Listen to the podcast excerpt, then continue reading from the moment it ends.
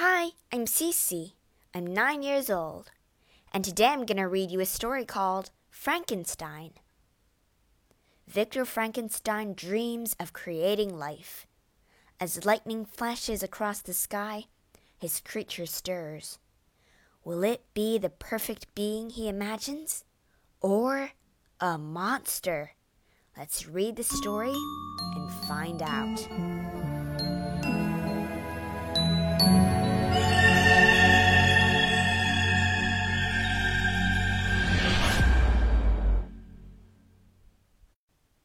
Chapter 1 Icebound In the treacherous waters close to the North Pole, explorer Captain Walton peered over the side of his ship. Only a thin channel of water separated it from the ice. Drop the anchor, he ordered his crew. It's too dangerous to continue. I hope conditions improve soon, he added under his breath. He knew that if the ice kept thickening, it would crush the ship into matchsticks. Would he ever reach the pole? The captain gazed into the distance, wondering what mysteries lay ahead. Suddenly, he blinked. A dog sled had appeared on the horizon. Where did that come from? wondered Walton, staring. And who is that driving it? He hardly even looks human. The sled raced north over the ice and was lost to view. That night, the sailors were kept awake by eerie noises as ice creaked and rubbed against the ship. By dawn, they saw they were completely surrounded by icebergs, and one carried another dog sled. This time, the driver was definitely human. But he was a pitiful sight, thin and nearly frozen, and most of his dogs were dead. Walton and his crew helped the stranger on board and into a cabin, where they brought him warm blankets and hot soup. He was barely alive, but the next night, when he had recovered a little, he began to tell the captain his story. My name, he said, is Victor Frankenstein. I had suffered greatly. It all began long ago during my studies. As darkness fell and the ice closed, Captain Walton was held spellbound by Frankenstein's terrible tale. Chapter 2 To Create Life From his window, Victor Frankenstein had a fine view of the tiled roofs of Neustadt University, but he was too absorbed in his books to notice. Victor was studying science hoping to uncover the secrets of the human body. He had always dreamed of making great discoveries. The world is full of mysteries, he would say. Who knows what powers we could master, if we only knew how? For two years, Victor devoted himself to his work. He went to every class, read every book, and spent hours in the university laboratories.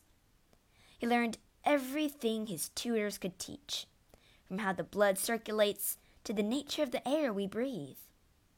But there was one question they could not answer, and it tormented Victor. What is the secret of life itself? he demanded. And he began to take extra classes in anatomy and to visit the dead and dying to try to understand what separates life from death. One day, Victor came across an article by Galvani, an Italian scientist who had managed to animate a lifeless frog and make it jump using the power of electricity. Could I do the same? he mused.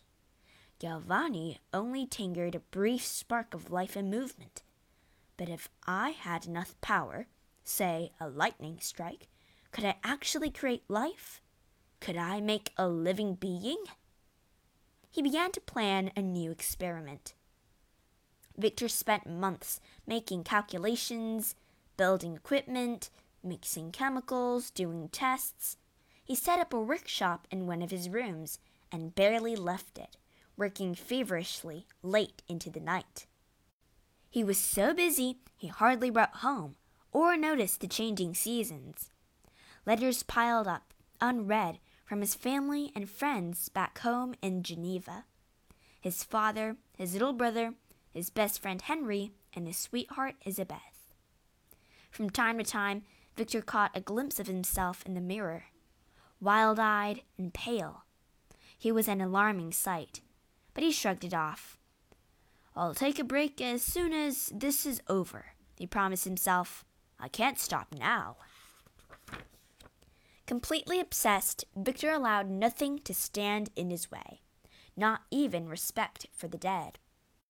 For his experiment, he needed to build a body. So by night, he secretly visited dark dissecting rooms and damp graveyards, stealing bones and fragments of flesh. Out of these horrors, he meant to create a completely new creature. At last, one stormy November night, everything was ready.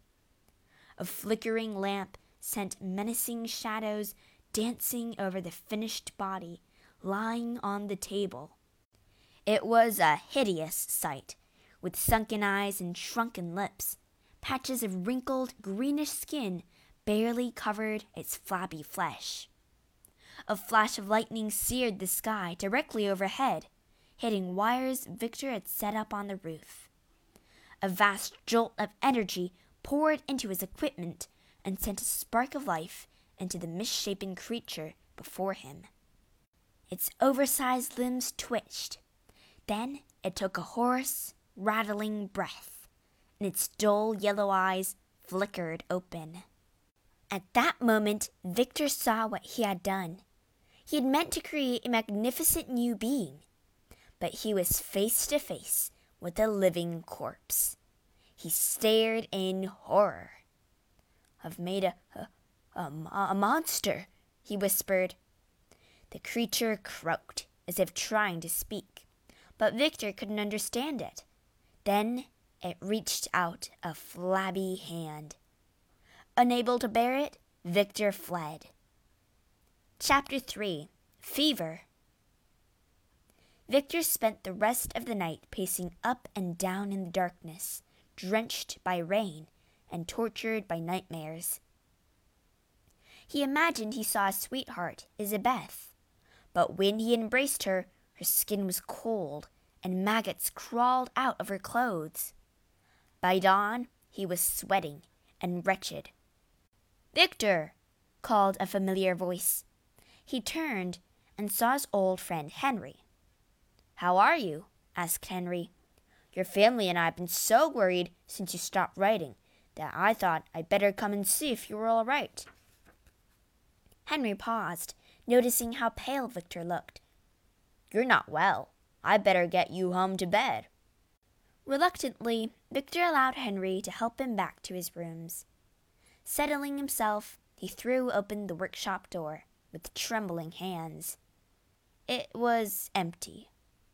There was nothing left of his experiment but a mess of scattered papers and smashed equipment. It's it's gone, Victor giggled hysterically. What's gone? asked Henry. Have you been robbed? Victor didn't answer. From then on, every noise and shadow filled him with fear. In his exhausted state, the strain was too much. Henry watched in horror as his friend collapsed in a fit. Victor sank into a fever which lasted for several months. Henry hardly left his side, and slowly, under Henry's care, Victor began to get better. A change would do you good, Henry said, when Victor was up and about again. Let's go away somewhere. Away from the university, Victor at last relaxed. Henry was careful not to ask about his work, and Victor never mentioned it. In fact, Victor had decided the monster was probably dead it couldn't survive on its own, he told himself, and he did his best to forget all about it. Chapter 4 Death in Geneva When Victor returned, there was a letter from his father waiting for him. He opened it eagerly, but his face turned pale as he read. Dear Victor, How can I send such bad news? It is with tears and wretchedness I write. Your little brother, William, is dead, murdered. I must tell you how. We had gone for a family walk in the woods. We stopped to rest, and we grown ups fell asleep. William must have wandered off. When we woke, he was gone. We searched everywhere. Eventually, I discovered his lifeless body, the marks of the murderer's fingers still red around his neck. A locket containing a picture of his dead mother had been stolen from him. Who could have robbed and killed an innocent child? Surely only a monster, someone without any human feeling. Hurry home to comfort us in our grief. Your loving father. Silently, Victor passed the letter to Henry. Poor William, cried Henry. Still, at least he is at peace now. He doesn't need our pity. We must keep that for the living. The friends returned to Geneva by coach. It was a long journey, and they arrived late during storm. As lightning burned across the sky, Victor spotted a familiar, ugly figure in the distance. The monster! He watched it run swiftly over the hills until it disappeared. Knowing the creature was still alive filled him with despair. What is it doing here? he wondered, and the suspicion came to him. Could it be the murderer? The more he thought about it, the more certain he felt. And I created this thing, he moaned. It's my fault it's here. I raised it from the grave, and now it's destroying my own family. At home, they were greeted by more bad news. The missing locket had been found in the pocket of William's nanny, a young girl named Justine. For the author writes, eager for someone to blame, that was enough. She had been accused of murder, and after a hasty trial, hanged. She couldn't explain how she came to have the locket, sighed Victor's father, but I know she was innocent, wept Elizabeth. She could never have hurt William. She loved him as much as the rest of us. Victor just shook his head. I'm sure the monster is to blame of all this, he thought. But how can I tell them? They'll think I'm insane. Tortured by remorse, Victor spent hours brooding. No one could comfort him, not even Elizabeth. He felt a terrible guilt for having created such a monster, and lived in fear it would strike again. To try to distract himself, he went for a long walk in the mountains. He climbed higher and higher through jagged pines and ragged ravines until he reached a lonely, rocky slope. Ice glittered in the sunlight, and the majestic peak of Mont Blanc towered overhead. As he gazed up at the mountain, he heard a noise and spun around. A huge, ugly figure had appeared among the rocks. The monster! Murder! cried Victor, trembling with rage. You strangled my brother, and an innocent woman was hanged for your crime. How dare you come here? He sprang to attack, but the monster dodged with inhuman speed and strength, and Victor saw he was powerless against it. I thought you would want to kill me, it said fiercely, but I am stronger than you. Hear me out. Do what I ask, and I will leave you in peace. Listen to my tale before you judge me. Reluctantly, Victor sat down, and the monster began. Chapter 5 The Monster's Tale The first thing I can remember was a bright light. I think it must have been the sun. I followed it until it became too hot, and then I looked around for somewhere to rest. Eventually, I found myself in a forest. I didn't know how to live, and I was miserable. But slowly, I learned to eat berries when I was hungry, to drink from a stream when I was thirsty, and to cover myself when it was cold. I longed for company, one day I met a shepherd, but he ran away. I followed him to his village. It looked like heaven, full of neat cottages and happy people. But the villagers shouted and threw stones to drive me away. I hid in a ruined hut. From the hut I could see a remote cottage. An old man and his children lived there. The old man was blind, and his children looked after him. They were very poor and rarely had enough to eat, but they were always kind to each other. Sometimes they sang to each other, and I thought it was the sweetest sound there could be. The music filled me with emotions I didn't understand. Sometimes they read aloud from books. At first I didn't know the words, but slowly I learned. I longed to be part of their family, but I didn't dare show myself. Instead, I left them gifts of firewood and berries. I admired their faces. They seemed so beautiful to me. I was terrified when I saw my own ugliness reflected in a pool of water. No wonder everyone drove me away. The more I watched the family, the more lonely I felt. I needed company, and I dreamed of meeting them, of winning their friendship with gentle words. So I decided to approach the old man. Being blind, at least he wouldn't hate the sight of me. I waited until he was alone, then knocked at the door. I told him I was a stranger and weary, and he invited me to share his fire.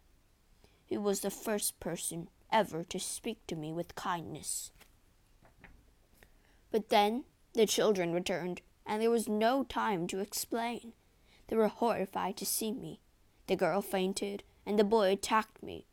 I could have torn him limb from limb, but instead I fled into the woods, howling in misery. Where could I go? Who would take me in? And then I remembered my Creator, my Father, you. Surely you would accept me? So I set off to find you. In the pocket of the coat I was wearing, there were some letters. From these, I knew you came from Geneva, so I made my way there. In the woods near Geneva, I came across a boy playing. He looked like you. He was so young, I thought he might not yet have learned to hate.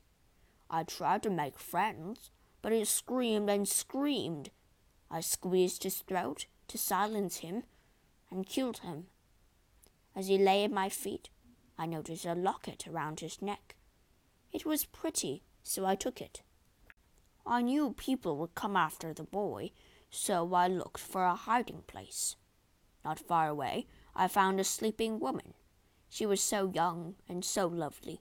I would have given my life for her, but I didn't dare wake her, in case she screamed too. I had nothing to give her but the locket, so I tucked it into her pocket. Because of this, I heard later, she was executed. All this happened because I am alone and miserable. No man will be my friend, no woman will love me. I need a company, a bride. You must make her for me.